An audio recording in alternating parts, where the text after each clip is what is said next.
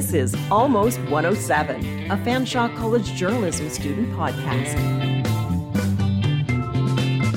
Get real.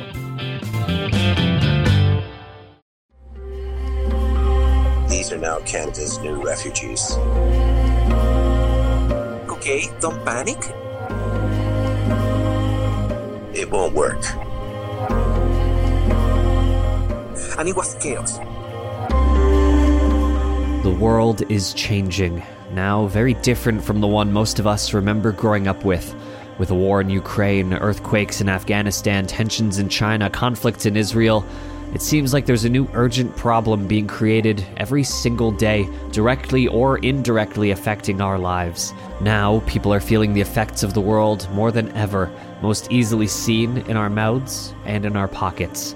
I'm Justin Kohler, and on this episode of Almost 107, we'll take a deeper look into how the world is continuing to affect regular Canadians and Londoners with food pricing and its impact on lower income families. So, what we're seeing is that in every city, the numbers of homeless are growing exponentially every month. As well as money and investments with their impact on middle income homes. Translatable to higher taxes for us. You're listening to Mouths and Pockets, where global impacts can be seen. I want to begin by saying that the problems created by various conflicts, catastrophes, and events across the globe impact each individual city, country, and continent in different ways. No one spot in the world sees the same issues and problems that other areas face. While that makes every place on Earth unique from the rest, it also means there's never one universal solution to any given problem. For us in London, Ontario, the biggest impacts we're seeing on a regular basis are in our food and in our money with inflation being a key word thrown around a lot in stories of grocery hikes and housing costs on the rise. Some of the largest groups in the city who've been indirectly affected by the world are lower income families and the homeless population. Glen Pearson is the director of the London Food Bank, having an in depth knowledge of the numbers, analytics, and current condition of the homeless population in the city. He says, though, that even while being the director of the food bank, he doesn't just see it as his own. I think people uh, kind of see it as their food bank. You know, we only have seven uh, staff at the food bank. Everybody, we have over 3,000 volunteers. So I do think that the community um, looks at it as their food bank. With the markets changing, various global events have caused the prices of homes, gas, heat, and even food to skyrocket, with Pearson saying that the numbers show just how much low and middle class Londoners have been feeling those impacts on a local level. I know you mentioned uh, records, and I know the food bank has been sort of breaking their own records in terms of usage over the past few months. How has it been, not just for the clientele coming in, but also just as the food bank handling that increased workload and, and need from Londoners? I think for staff, it's a bit, you know, it's more challenging to manage. I think that's really true. But as I said earlier, we have almost 4,000 volunteers, right? at, it, various places in the food bank operation and doing different things. So we, it would be difficult to staff it to handle it all, but they don't. We really have volunteers that are helping us, and and they are really fantastic. So I would say yes, it, it's a bit. What it causes more is just kind of a concern, like where is this all going? And and I think uh, Jane and I were up in Cambridge two weeks ago, meeting with all of the food banks of Ontario, and they're all going through exactly the same thing: record numbers right? Not sure what they're going to do. Most of them don't have the, the volunteer base that we do, so they are struggling. But I will say that all of them, as food banks, are greatly concerned. Can we keep going at this pace? And also, there were a few food banks that let us know at those meetings that they would be closing. They can no longer deal with the pressure that's there looking at the numbers like inflation and the consumer price index, which update month to month, showing national and provincial details for each quarter, Pearson says the number of Londoners needing food banks and other basic necessities aren't looking to change anytime soon. He adds that the increasing homeless population has developed a deepened stigma against them as well, creating situations where people are almost afraid to say what they need or say how things could be changed. And so, in terms of both the, the, the, staff on a regular basis as well as the, the people who come in to use the food bank, what are the sort of common recommendations that you hear from those using the food bank for what they think the city needs or, is lacking when it comes to affordability and homelessness in the city? Well, they don't tend to say too much about that. They want to get in and get out. But I'm pretty involved in the homeless stuff. Um, and the food bank is very involved in the homeless stuff. So we, we do the homeless lunches. So in the first two years of of uh, COVID, we spent $2 million as a food bank providing those lunches to those encampments and others down by the river and also to the winter shelter program. So we're intricately involved with that. So sometimes I'll talk with some of the people that are coming in about that. It is true, some of the homeless folks have come into the food bank seeking help, but they don't tend to want to do that because they don't want to divulge information or anything like that. So they tend to stay out in the encampments. So the food bank's task, therefore, is to get the food out to them, however it is we do that. So we work heavily with 519 Pursuit, who delivers to the encampments. And we also work with Youth Opportunities Unlimited, YOU, who have homeless kids creating homeless lunches for other homeless kids. It's a great program. It's been going for four years. So we really concentrate on those things. They're expensive. It's a lot of work, uh, but at the same time, these are these are agencies that really have the capacity to do it. Situations like this aren't new, though, with people across the world being affected in similar ways due to wars, famine, economic crashes, and more. Pearson says there's one group that he particularly sees some similarities to. Should I say these are now Canada's new refugees. Uh, there's hundreds of thousands of them, and they're wandering all over Canada trying to find resources. You know, some are trying to flee persecution just from their own encampments. Women, for instance, who have been uh, sexually assaulted in these encampments. Some of the violence that takes place, or some neighborhoods that just don't want the people and tell them to get out. So uh, this is a very profound thing. I mean, uh, we, we've never had anything quite like that before. And so to call them refugees is maybe a bit of a stark term, but it is what it is. They really have no other resources to help them. Canada, you know, it has a homeless strategy, but it's not nearly enough. And uh, so what we're seeing is that in every city, the numbers of homeless are growing exponentially every month.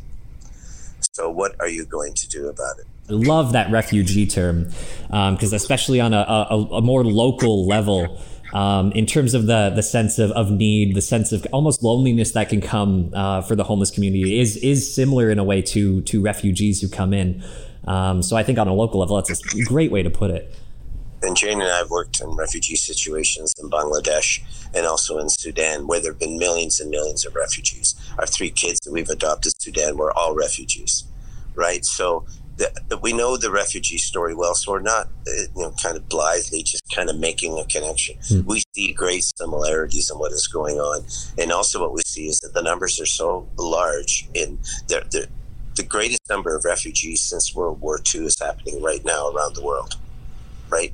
And now in Canada, the greatest number of homeless we've ever seen since the founding of our country is wandering all over Canada. So this there is a fitting comparison about this. In both of those cases, either globally or in Canada, there there are not the resources to deal with the situation.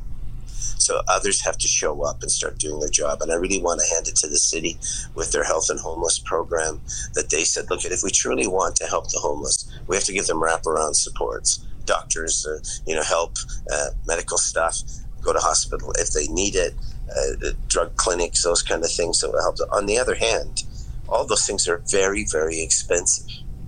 And there's no way a city can handle that.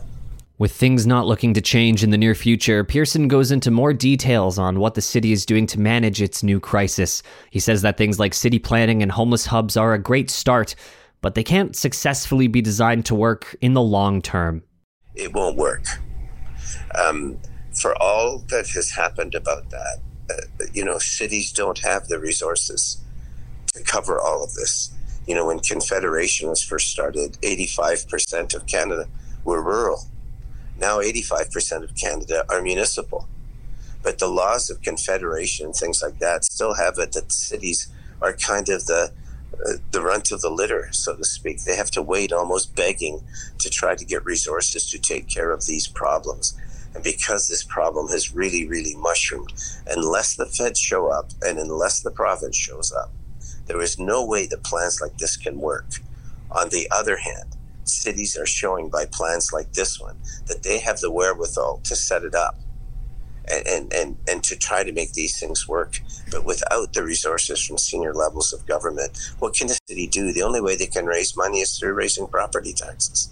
That's their oh. only opportunity. So how's that going to work for them? it's it's going to be really tough. While the world is in a very shaky place right now, with a lot still looming to possibly worsen in the future, Pearson gives some insights into what exactly is needed to quell the current problems in London. He points out exactly what needs to happen to help the population in the city. Looking for is housing and homes for people. That's what they need, and for that's the most expensive of any other kind of social service. So for that to happen, the senior levels of government have got to stop playing this old confederation model that's 150 years old and start stepping up and, and start helping because the, the front lines now of government are not in Ottawa and not in Queen's Park. They're in our cities. And so, Glen Pearson says that housing and affordability will be key contributors in aiding the lower income families and individuals in the city. The convenient thing is that that ties into the money Londoners are spending as well, having an impact on middle income homes too.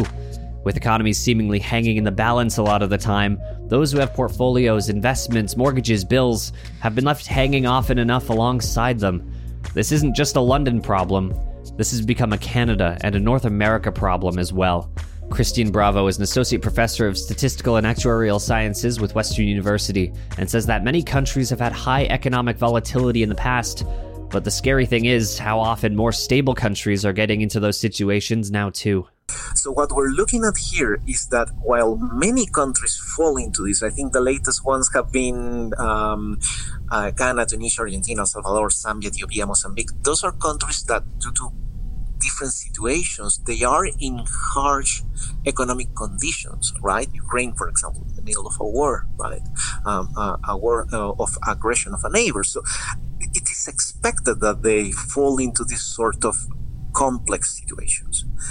The difference here is this is a solid country, the largest world economy, that says, you know what, due to a political artifact, I cannot pay my debts. That is extremely rare, extremely rare, to the point that it happened for a few days in the 80s in the US due to a computer malfunction. And it was chaos uh, in the modern times, this is not something that you will expect to happen. Uh, and I think that's a problem. We live in a, well, a problem and a virtue of the economic system. I am a big believer in the fact that given that we are so interconnected, we have access to so much prosperity. But on the other hand, we are exposed to everyone's risk. And these sort of political risks, not really economic risks. You're not seeing here that there is a major crisis, that there is a major, um, this is not a major economic shock such as in 2008. Anytime you have an expert on statistics and economics bring up the 2008 financial crisis, you know there's a problem somewhere. He goes on to say, though, that even with the consistent ebb and flow of markets across Canada and the globe, the country is still considered to be monetarily safe, even if it may not seem like it. With other countries that are a bit a bit smaller, like you said, kind of higher volatility, it's easier to kind of predict and project what would happen if there was to be that sort of a, of a collapse from an economic standpoint as opposed to countries like kind of Canada, like the U.S., where they're they're so stable and, like you said, almost AAA rated countries. Canada is AAA, yeah. right? So uh, Canada is AAA, and we're very proud of that. We're one of the most solid countries in the world in terms of our, our financial system, and the, and at the end of the day, these ratings they are the belief of a different country, um, of what we are, um, of how safe we are, and the world thinks that Canada is really safe right?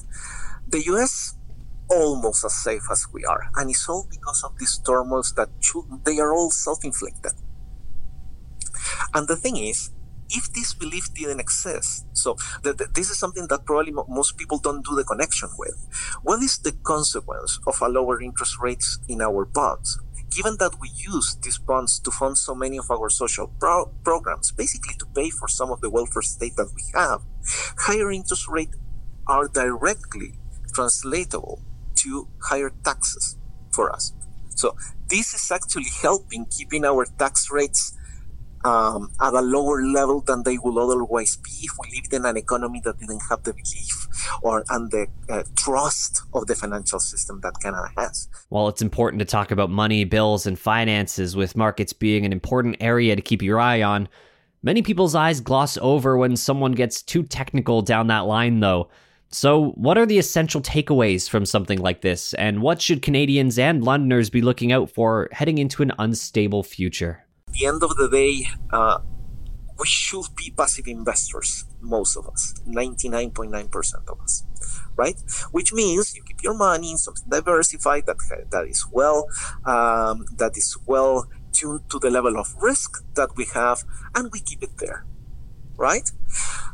That should never change in regards to this. I will never advise that people will be like, oh, no, no, you should be more active and selling this and put it into something else. As long as you have a good plan with your money that you are confident with and it's attuned to your level of risk, you will be as okay as you can be in the grand scheme of things. Because these turmoils are not something that you or I will have any influence on the important thing here is that we decide on a level of risk that we are happy to take in terms of how much we have in the stock market, how much we have on safe investments, GCs, bonds, whatever, and we stick to those given our financial plans.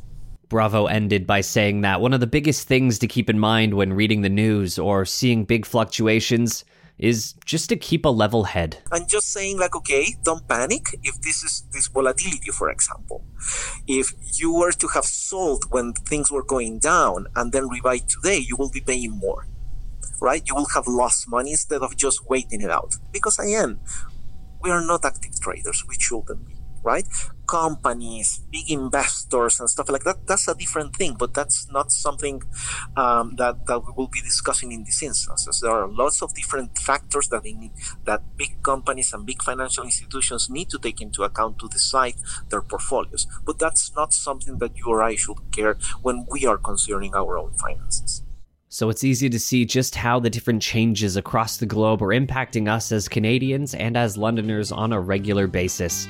The important thing across the board is to always be prepared, keep your ear to the ground, and be thankful for the things we do have, because others around the globe are often in worse situations than us.